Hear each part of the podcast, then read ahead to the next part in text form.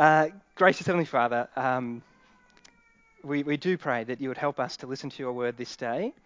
Uh, and as, even as we've just heard it read, uh, we pray uh, that you would make us people increasingly uh, who don't just hear your word but do it, put it into practice. And so we pray that for ourselves this day. Amen. So I was thinking during the week that it, it's actually pretty easy to fake it as a Christian.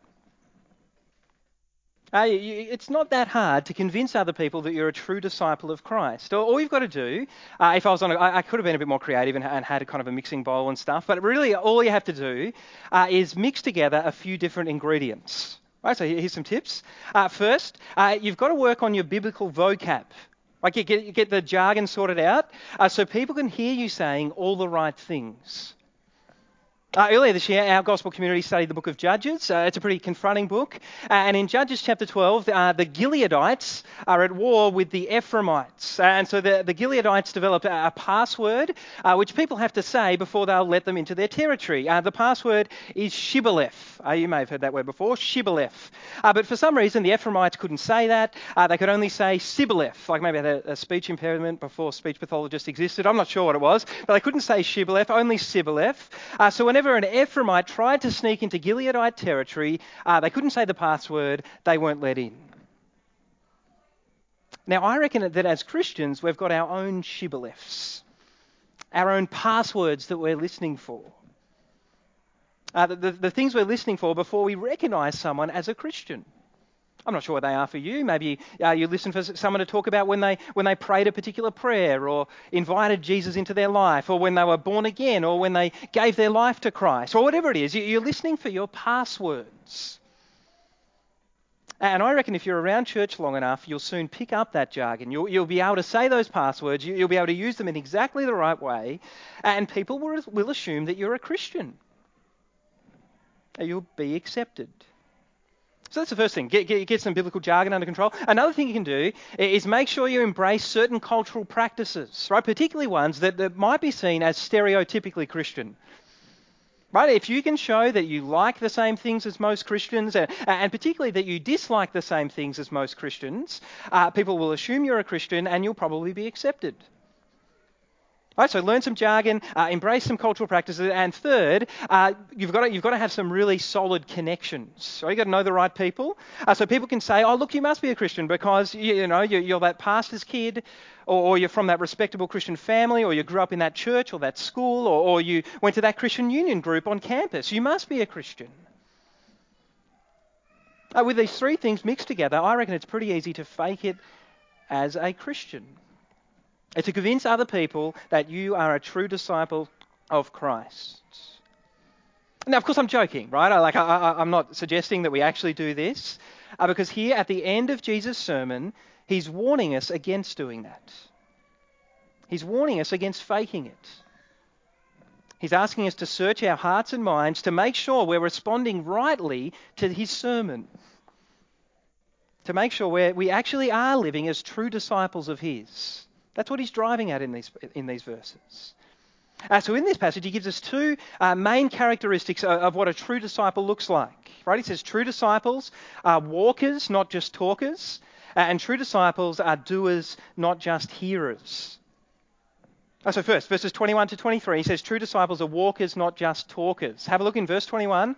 I'm going to read these verses out. Uh, Not everyone who says to me, Lord, Lord, will enter the kingdom of heaven, uh, but only the one who does the will of my Father who is in heaven. Uh, many will say to me on that day, Lord, Lord, did we not prophesy in your name, and in your name drive out demons, and in your name uh, perform many miracles? Then I will tell them plainly, I never knew you. Away from me, you evildoers. Are very strong words.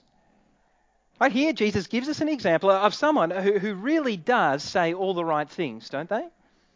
They can really talk the talk of being a Christian. In fact, I want you to notice five things about their profession of faith, right? Five things uh, that I think make it seem like they're a genuine disciple of Jesus, right? The first thing uh, is that this person clearly respects Jesus. Right, verse 21, they, they come to Christ and, and they're addressing him as their Lord. Well, that's a very, very respectful way to address Jesus. And, and the second thing is that their profession of faith is orthodox. It's biblical, it's solid. It's not like it's whacked out. No, they're not saying crazy things about Jesus. They, they know that Jesus is Lord and, and they're willing to profess that He's Lord. And notice that they do it with enthusiasm. Lord, Lord, Lord, Lord. You know, like that there's real passion and zeal and, and commitment to it. In fact, they're so enthusiastic that they're willing to openly confess their faith, just as James and, and Isabel and, and Brendan did just now. But notice the context of this profession. In verse 22, uh, Jesus says, Many will say to me on that day.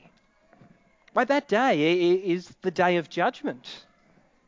Right, it's the public occasion when Jesus has returned, and in front of everyone, these people are willingly professing that Jesus is Lord. And notice also, they're not just professing, uh, publicly professing that he's Lord, they're publicly doing great works in Jesus' name. Look in verse 22. Did we not prophesy in your name and in your name drive out demons, in your name perform many miracles? But these people are on the platform. They're doing lots of public ministry, great works in the name of Christ. I think if you read this, it ticks all the boxes of a perfect profession of faith. This person says all the right things. They can talk the talk of being a Christian. And so when you're reading verses 21 and 22, you get to verse 23, and it's a bit jarring, isn't it? Because Jesus says he'll tell these people plainly that he never knew them. Away from me, you evildoers. Well, what's his problem with them? Uh, clearly, it's not wrong to confess that Jesus is Lord, right? We know that. Romans chapter 10, verses 9 and 10, Paul says, If you declare with your mouth uh, that Jesus is Lord and, and believe in your heart that God raised him from the dead, you'll be saved. Uh, so no one can enter God's kingdom without saying, Lord, Lord. It's kind of a, a non negotiable thing. All true Christians say, Lord, Lord. But what Jesus is saying here is that not everyone who says, Lord, Lord, is a Christian. It's quite possible to say, Lord, Lord, in such a way that you're not a Christian. That's, that's confronting. Jesus is saying it's not enough uh, to believe all the right things in your head. The doctrine quiz comes up and you nail it. It's not enough. It's not enough to, to be really passionate or, or zealous about your faith. It's not even enough uh, to do great things for Jesus, marvelous works in the name of Christ. There's nothing wrong with those things, but it's not enough. Uh, that last one's probably the most challenging, isn't it? How is it possible that someone uh, who's prophesying in Jesus' name or, or driving out demons in his name or performing miracles in his name, how can they be rejected by Jesus on, on the last day? Well, take, take prophesying, uh, which in lots of ways is like preaching. I mean, not exactly the same, but it's someone claiming to be a messenger of God's word. If you remember last week, uh, we saw that uh, there are many people who claim to be messengers of God's word, but they're actually messengers of Satan. What Jesus says, they're ferocious wolves, they're not sheep. Right, so, so they're doing all this public ministry, supposedly in the name of Christ, but Christ doesn't know them at all. They're not even a part of his flock. Clearly, that's possible. what about casting out demons? Uh, well, in, in Luke chapter 10, uh, you, you, can read this later on, but Judas uh, is among the, the 72 disciples that Jesus sends out on mission. And one of the things they do is cast out demons. Judas does that. And ultimately, Judas is shown uh, not to be the real deal as a follower of Jesus. What about people performing miracles in Jesus' name? Well, uh, Matthew chapter 24, if you've got Matthew open, you could flick on to Matthew chapter 24, verse 24. Matthew 24, verse 24, Jesus says, uh, False messiahs and false prophets will appear and perform great signs and wonders to deceive, if possible, even the elect. Right? So, so it's, it's possible that a so called Christian leader might be able to do great things, right? miraculous works but that says nothing about whether they know Christ. Nothing at all. Well, we've got to be aware of that. Uh, there are lots of Christian leaders today who have really big churches, big followings. Uh, they claim to be doing miraculous works in Jesus' name. And, and I'm sure some people think, well, it must be real because they're doing it in Jesus' name. Clearly, that doesn't prove anything. Jesus, right here, says people will do works, marvelous works, miraculous works in his name, and it's nothing to do with him. I'm not saying that's the case with all of these instances, but it is possible, right? And we know from Ephesians chapter 2 uh, that Satan is the ruler of the kingdom of the air, right? He's a ruler. He's powerful, very powerful. And he'll do anything to stop people following Christ, getting on that narrow road, right? And one thing he will do is raise up leaders who say, Lord, Lord, and give them power to perform false miracles in Jesus' name. That's what Jesus is saying here. It's going to happen. Right, so the, the, point in these verses is that it's not enough to just talk the talk of being a Christian. You can't just be someone who says all the right things. If you want to live as a true disciple of Jesus, he's saying you have to walk the walk. Oh, I say that because look, look in verse 21. Right? Jesus tells us what he wants from his disciples. What he wants them to do is to do the will of his Father in heaven. That's what he's after. He wants obedience, people who actually live differently because they're Christians. And once again, in verse 23, the reason Jesus says, Away from me to these people, is that they're evildoers. But they're great at talking the talk, but they're not actually walking the walk. So true disciples are not just people who can say all the right things, who believe all the right things in their head. Right? True disciples are people who, who allow those truths that they believe in their head to trickle down to their heart and into their hands so they actually live differently. Right? They, they start to embody in their actual life uh, some of the other things Jesus has said in his sermon to this point. So if you want to flick back uh, to, if you've got your Bible open, uh, which I recommend, you could flick back to the start of Jesus' sermon, uh, Matthew chapter 5, verse 3. Uh, and you'll find this is where we began uh, quite a number of months ago, Matthew chapter 5, verse 3, uh, with the Beatitudes. And you might remember me saying that these Beatitudes are the character traits of true disciples of Christ. They're these character traits that we're supposed to embody more and more as we follow Christ. So Jesus, Jesus is saying, uh, My true disciples will be people uh, who increasingly are poor in spirit. They know uh, that before a holy and perfect God, uh, that they're, they're, spiritually bankrupt. Right? They're poor. They've got nothing to offer. That's a character trait. Uh, we'll realize, Jesus says, uh, that we're, uh, as we as we recognize that we're poor in spirit, we'll increasingly mourn at our sin.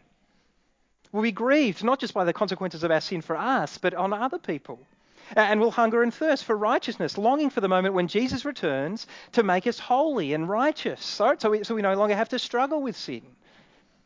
We'll be people, Jesus says, who are merciful because we've experienced God's mercy.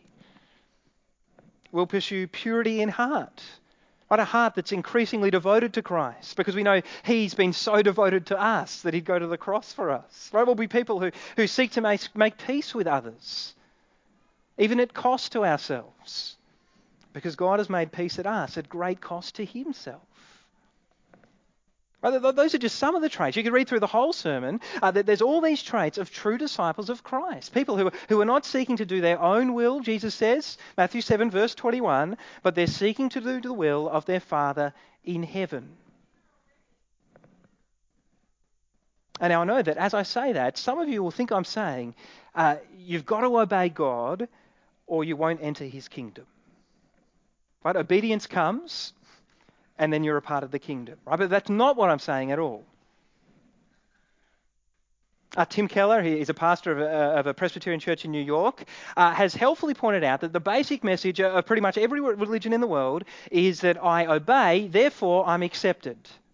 Right, so traditionally, you know, I've followed these rules, I, have performed these rituals, I've been on this pilgrimage, I, have observed these rites, I've obeyed a, a whole bunch of stuff, uh, so therefore I'm accepted, I'm in. Eternal life, paradise, whatever it is. That, that is not Christianity. The basic message of Christianity is I'm accepted, therefore I obey.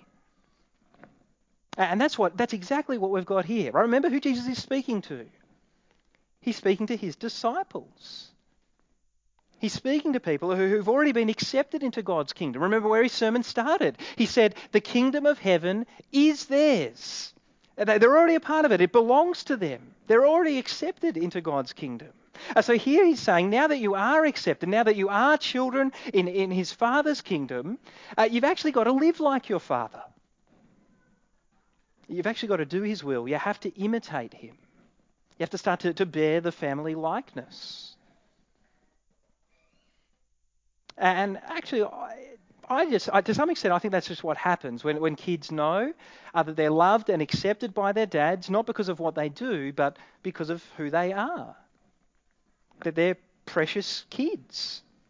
They know that. They're secure in that. Right? Kids who know that generally want to be just like their dad.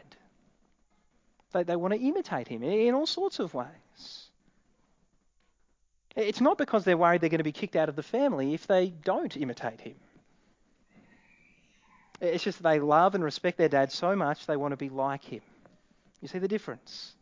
They're in, they're loved, they're accepted, they're secure, and in response, they're like, I really want to be like my dad. That's what Jesus is saying here. He's saying he expects us as God's children to do the will of our Father in heaven, to imitate him, not just talk the talk of being Christians, but walk the walk. That's, that's what a true disciple looks like. Uh, similarly, in verses 24 to 27, uh, Jesus says, True disciples of Christ are people who, who don't just uh, hear his words, they do his words. Uh, I'm not going to read those, those, verses out. I think most of us, many of us here at least, uh, are pretty familiar with that story. Uh, the two houses. One house is, is built on rock and the other's built on sand. And you probably also know that the two houses are metaphors for two different lives, aren't they? Right? Uh, one house, uh, uh, sorry, uh, two different lives, right? Uh, uh, and, and, the point there is that on the surface, these two houses look almost exactly the same. But when you look deeper, you, you discover that the, the, the foundations of these lives are very different, the foundations of these houses. So, if you'll forgive me perhaps for taking a bit of poetic license with the passage, maybe you can imagine that both these houses uh, have plenty of bedrooms, right? They, they look good. Uh, they've got quaint little windows, maybe some flowers, you know, uh, uh on the windows. Uh, they're freshly painted. The, the gardens are immaculate. Uh, they've got smoke coming out of the chimney. a wonderful white picket fence. Right on the surface, you can imagine both these houses look fantastic. They, they look exactly the same. but when you look deeper at the foundations of these houses, one of them's built on sand, and the other's built on rock. And that's why this is really tricky, isn't it? Uh, because two people, two disciples, uh, can look exactly the same on the surface. They go to church, they sing the same songs, they say the same prayers, they, they give their offering. They're doing all the same things. Uh, but when you look deeper at the foundation of their lives, you discover that one is wise and the other is a fool. That's what Jesus is saying. But the wise one, the true disciple, is the one who doesn't just hear Jesus' words, they do his words. But they put them into practice. The foolish one, the false disciple, is the one who's happy to hear lots of Jesus' words, but they don't do them. They never put them into practice. So you're getting this, the sense of these verses. Once again, in the second half, verses 24 to 27, uh, the key difference is obedience. Jesus really is driving this. He's saying you're not accepted into God's kingdom because you obey, but now that you are accepted, obedience is non negotiable. In fact, it's the main way you distinguish yourself as one of my true disciples. Remember, Jesus said, If you love me, you'll obey my commands. John 14. Right, so, so as Christians, we're, we're uh, as children of God, we're in a privileged but, but kind of dangerous position. Not, yeah, because as people who call on Jesus as Lord, uh, we really do have to make sure that we're not just listening to Jesus' words, uh, but doing his words. Uh, I think what Jesus is saying here is that you, you might be able to fool others, but you won't be able to fool him. He sees to the very foundations of our life. He knows, uh, he knows if in our hearts, in our lives, we're mere hearers of His word or doers of His word. Right? And I think perhaps this is a particular danger for us. Right? Because we, as a church, by and large, uh, take God's word pretty seriously. It's central to pretty much uh, most things that we do. Uh, so we are hearing lots from God's word. But sometimes I wonder what we're doing with that. Are we actually doing God's word? Maybe this is just me, right? But uh, perhaps James, uh, Jesus' half brother, had, had this passage in mind when he wrote James chapter 1, verse 22. Uh, James says, uh, Do not merely listen to the word and so deceive yourselves, do what it says. Anyone who listens to the word but does not do what it says is like someone who looks at his face in a mirror and after looking at himself goes away and immediately forgets what he looks like. But whoever looks intently into the perfect law that gives freedom and continues in it, James says, not forgetting what they have heard, but doing it, they will be blessed in what they do. So notice what James compares listening to God's word to. He says it's like looking into a mirror. Right, so, so imagine for a, a second uh, that you're about to walk out of the house in the morning uh, and you think, no, no, no, I'll, I'll, just take one last look in the mirror. And so you go over to the mirror and, uh, just to make sure. and when you look in the mirror, you discover that you've got a, a massive uh, coffee stain across your shirt. So what do you do? Like you're about to go to work for, for the day. What do you do about the coffee stain? You go and change your shirt, don't you? Or if it's small, you maybe try to clean it up. Right? But what kind of fool sees that in the mirror and doesn't try to change? Right? He just kind of walks out the door and tries to pretend that there's not a stain.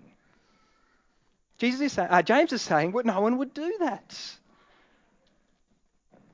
But we do do that with God's word. At least I do. Regularly looking into the mirror of God's word, uh, seeing plenty of stains in my life that I should do something about. But what steps am I actually taking to make changes? And this, I was saying to someone during the week, when I used to uh, teach people how to play trumpet, uh, there was kind of like lessons. Anyone who's done teaching, like you, there, there's foundational modules, right? You learn this, and then you move on to this, and you move on to this, and, and you, you can't actually move on unless you've learned this step. I think one of the things about uh, what we're blessed with in Australia is you can come to church every week, and the pastor will have prepared another sermon, whether you do anything with it at all. Isn't that, I mean, that that's a luxury? We soak in God's word. We just keep getting pumped full of it. And you, in the week, you can look up podcasts, and I do this too. And really, we just keep being pumped full. If it was my student coming to me, I'd say, but you haven't learned that bit. Where's the change? We can't move on until something's happened, you see. But in churches, we operate with this different mentality. I think Jesus is saying we've got to put into action uh, what we do uh, what we hear. And notice, if you flick back to Matthew 7, he's pretty serious about it. Uh, we know that, but have a look in verses 25 and 27. Right, Jesus refers to the storm. Uh, the rain's pouring down, the streams uh, flood, the, the wind blows a gale. It's a massive storm. Uh, it's a storm that reveals the, the true nature of these houses or, or these disciples, right? And I think uh, we think about this storm, generally speaking, uh, as, as troubles in life. But it's the, the suffering we experience. And that, that's, that's a part of these storms, right? But I, I, I'm really sure it, that it's not primarily what Jesus has in mind. Oh, when Jesus is, is talking about this storm, he's talking about the storm of God's judgment, the, the final judgment day. In fact, you might have noticed that at this point in, uh, at this point in his sermon, uh, the reality of that judgment is really dominating Jesus' thinking. What did he talk about last week? He talked about uh, the broad road that was headed where? To destruction. It's, it's judgment. He talked about false teachers. Remember, bad trees bearing bad fruit who would be cut down and thrown where? Thrown into the fire. He talked about people coming to him. He's just talked about this, saying, Lord, Lord, on that day. The, the day, right? It's the day of judgment. And now he's talking about a final storm of God's judgment. You see, this is dominating Jesus' thinking. Uh, this storm that, that will test the foundations of his life, uh, of our lives. And, and the, the real tragedy is, isn't it, that he's saying that on that day, many foolish people with fine looking houses will cry out to him, saying, Lord, Lord, from underneath the rubble of their homes that were built on sand. And Jesus will say, Away from me, I never knew you. And That's, that's a horrible thought. But Jesus' point is, is that living as a true disciple of His is responding to, to the authority of His words. Right? He's the king in God's kingdom, right? So we respond to the authority of His words by obeying His words, putting them into practice. And that's at least part of the point of verses 28 and 29, right? Have a look there at the end of the passage. Uh, when Jesus had finished saying these things, the crowds were amazed at his teaching. Why? Why? What was so amazing about it? Because he taught as one who had authority, not as their teachers of the law. Notice that the distinctive mark of Jesus' teaching was that it came with this unique authority, right? Likewise, the distinctive mark of true disciples of Jesus is that they respect his authority as king, as, as Lord of their lives. Right? They respect his authority by surrendering their whole life to him, by doing his word in every part of their life. Uh, so, if we were to pick up that illustration of the house again, I wonder uh, which rooms in your house, in, in your life, so to speak, uh, is Jesus not allowed to enter? Well, he doesn't have clearance, doesn't have authority in that part of your life. He's got authority in the lounge room, but not so much in the kitchen or, or the bedroom, right? You, will obey what Jesus has to say about giving to the needy or, or praying, thinking of the Sermon on the Mount, or, or marriage and divorce, but perhaps you won't obey him and when it comes to what he says about lusting after other people or being a person of your word that's not that important. Or, or cutting people to bits with your anger. Or, or living your life for Him and His glory rather than for yourself and, and your glory. Right? Jesus, uh, there's certain parts of your house where Jesus has authority and you listen to His words and you put it into practice. But there are other parts where the door's closed. Living as a true disciple of Christ is about surrendering to His authority in every part of your life, not just the parts that are easy or, or, or comfortable. And you might say, well, why should I do that? Why should I hand over control of my life to Jesus? Why should I surrender my life to Him? It's a good question. Let me point you again uh, to that to the way Jesus ends his sermon. All that talk of God's judgment. Now, it's very intense, isn't it? Right? Why can't he just lighten up and, and finish his sermon with a couple of jokes? A heartwarming story so we can go out. You know, it's kind of a Hollywood finish. Like, let's all leave. Right? Well, why not do that? Because Jesus actually knows what's at stake. He actually believes in, in these eternal realities of heaven and hell. They're not just a fairy tale, he believes in them. So if you're a Christian, if you, if you say you take Jesus seriously, you have to take this seriously. The reality of God's judgment, of, of heaven and hell. But if you're a Christian, isn't it? If you're a Christian, you don't have to, you don't have to worry about this. You don't have to be terrified by it. You don't have to have any fear at all. Why? Because Jesus is the only person ever who ever did do the will of his Father perfectly. We don't, but he did in our place. He's the one who did the will of his Father in heaven perfectly, never putting a foot wrong. He was willing to do the will of his Father in heaven all the way to the cross, wasn't he? For people like us, for people who do things wrong all the time. So, what did Jesus do? He walked that path to the destruction that you and I deserve. Bro- he walked that path. He was cut down and thrown into the storm of God's judgment. He cried out from the cross, My God, my God, why have you forsaken me? As he bore our sins, uh, 2 Corinthians 5, Paul says he became sin for us. It's like his father said to him, Away from me, you evildoer. Out of you, you're forsaken. You see, we don't have to fear God's judgment at all if you're a Christian, if you trust in Jesus' death on the cross, because Jesus had already taken it all for you, for us. Now, that doesn't mean we get off the hook, does it? When it comes to obedience, when it comes to putting Jesus' word into practice. But it does mean that our motivation for obeying is radically different. Radically different, isn't it? The foundations of our lives, if you think about those houses, have been uh, incredibly transformed, right? Because we don't obey Jesus' word out of fear, out of, out of guilt, as if we're somehow trying to earn God's love and acceptance. No, we obey Jesus' word out of thankfulness, out of joy, because we know that in Him, in His great work on the cross, we've already got God's love and acceptance. We're secure, completely secure in the kingdom. The kingdom of heaven is ours, so let's live like it live as true disciples of Christ. you see. So that's the key, right? The, the more you understand what Christ was willing to do for you, the more deeply that penetrates your heart, not just a box you tick in your head, uh, the more you'll be w- willing to surrender your whole life to Him. After all, what's the big deal in that? He's already surrendered His whole life for you. Why wouldn't you give your life to Him? Uh, so you'll be a true disciple who doesn't just talk the talk, but walks the walk, uh, who doesn't just hear Jesus' words, but does His words. Uh, let me pray. Uh, gracious Heavenly Father, we thank you uh, for this part of your word this day and for the whole Sermon on the Mount. Uh, we thank you for uh, your Son, our Lord Jesus' uh, vision uh, for what your kingdom is going to look like.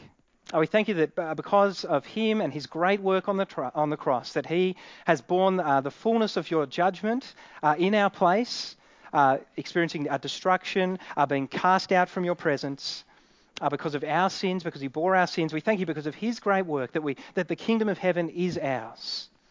Uh, that we've experienced your incredible mercy, that we're in, we're loved, we're secure, we're accepted. And we pray that as we know deeply uh, that we're loved and accepted by you as your children, uh, that you would move our hearts to want to be like you, to imitate you, uh, to commit to lives of, of true obedience as we surrender our whole life to Jesus, your Son. In his name we pray. Amen.